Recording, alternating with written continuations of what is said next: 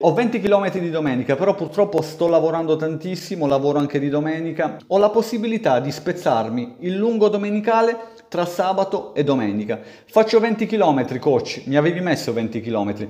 Posso fare 12 il sabato e 12 la domenica. L'atleta mi propone 24 km, non 20. Hanno la stessa valenza. Coach, ne faccio anche di più, però in due giorni, 12 e 12, perché non ho tempo, è la stessa cosa. Il mio atleta mi sta proponendo 26 km a fronte di 20. Perché devo dirgli no? Perché ho dimenticato che gli ho detto no. Il lungo non soltanto interviene dal punto di vista del chilometraggio, non soltanto interviene dal punto di vista dell'aspetto ponderale, perché chiaramente se facciamo più chilometri eh, dimagriamo, incide tantissimo anche l'aspetto energetico. Arrivare al quindicesimo, sedicesimo chilometro, specialmente la domenica, dopo che durante la settimana, nonostante abbiamo mangiato bene, non abbiamo a livello glicidico i serbatoi pieni, abbiamo un calo non soltanto mentale a cui dobbiamo adattarci, non soltanto meccanico a cui dobbiamo adattarci, non soltanto energetico a cui dobbiamo anche adattarci. Cosa succede? Che se facciamo 12 km pranziamo, stiamo tranquilli, vediamo Netflix, avremo totalmente recuperato. Il giorno successivo saremo pimpanti,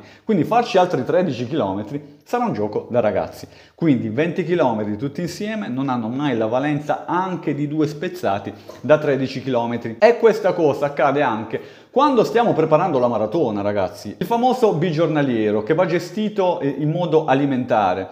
Se noi corriamo 15 km al mattino e vogliamo correrne altri 15 la sera, si può fare molto allenante, però attenzione, dobbiamo allenare la macchina lipidica. Il pranzo deve essere ipoglicidi Non possiamo mangiarci mezzo chilo di orecchiette, ripristinarci totalmente e andare a correre alle 8. Staremo comunque riposati, staremo stanchi dal punto di vista articolare, affaticati, ma comunque energicamente staremo sul pezzo e non funziona perché poi quando andremo in maratona al 35 km non ci sono le orecchiette, ma c'è il muro e lo prendiamo in fronte. Attenzione ragazzi, eh? l'aspetto energetico è fondamentale.